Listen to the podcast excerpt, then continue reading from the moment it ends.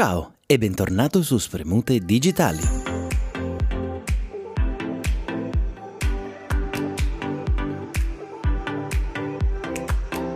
Siamo alle battute finali, la banner blindness. Ci siamo lasciati che ci eravamo tanto amati e con un mercato ridotto a un covo di urlatori e scazzottate. Non che non sia la realtà dominante quella della pornografia visiva e del tripudio d'immagine, ma come in tutte le monolitiche statuarie sedimentazioni della natura, anche in questo blocco compatto di gente che guarda e che si guarda penetra l'acqua. E l'acqua sono le ads sensoriali. Partiamo dalla domanda della scorsa volta. Il mercato è solo questo? La risposta è ovviamente no. Quello che dobbiamo chiederci è prima di ogni cosa, il nostro orizzonte di percezione è oggettivo? Quante volte il mio pensiero filtra la realtà per me senza che me ne accorga? Spoiler, sempre. Fino alla più immediata, che cos'è la realtà? Che cosa vuol dire oggettivo? Dovessimo citare Kant ogni volta che si parla di fenomeno, gli fischierebbero le orecchie, ma si tratta di sue rivisitazioni più contemporanee la risposta che si vuole trarre dalla filosofia più contemporanea è che la realtà non è un dato, ma un'interpretazione di dati.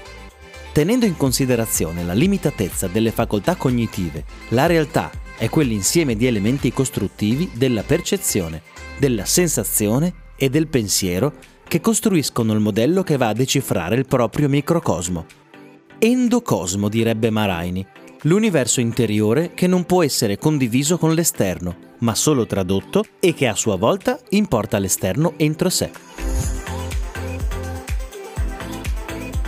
Per rispondere alla domanda che cos'è il mercato in sostanza è sentire gli odori, la folla, scegliere la frutta, toccare con mano ciò che si desidera, sentirsi raccontare storie sulla dubbia e squisita provenienza della mercanzia, del pesce.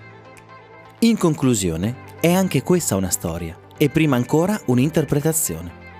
Il sogno sarebbe un modello di advertising che si basasse su elementi minori e meno stimolati della nostra percezione.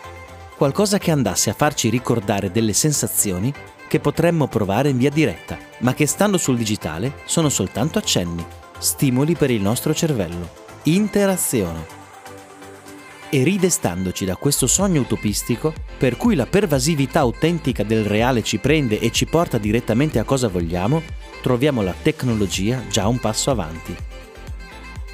Esistono ads su YouTube, ad esempio, che utilizzano la SMR per ricordare il piacere di mangiare, il suono del frumento, il rumore delle carezze. Ads che compaiono con il ritmo, altre che invece di proporre un investimento in stock ti fanno sentire a casa, offrono protezione, safe space, inclusione. Esiste un universo dentro ogni briciola del mondo ed è compito di ogni persona che lavora mantenerlo vivo anche nella sua produzione. E con questo spaccato sul mondo io ti saluto nella tranquillità della mia bassa voce.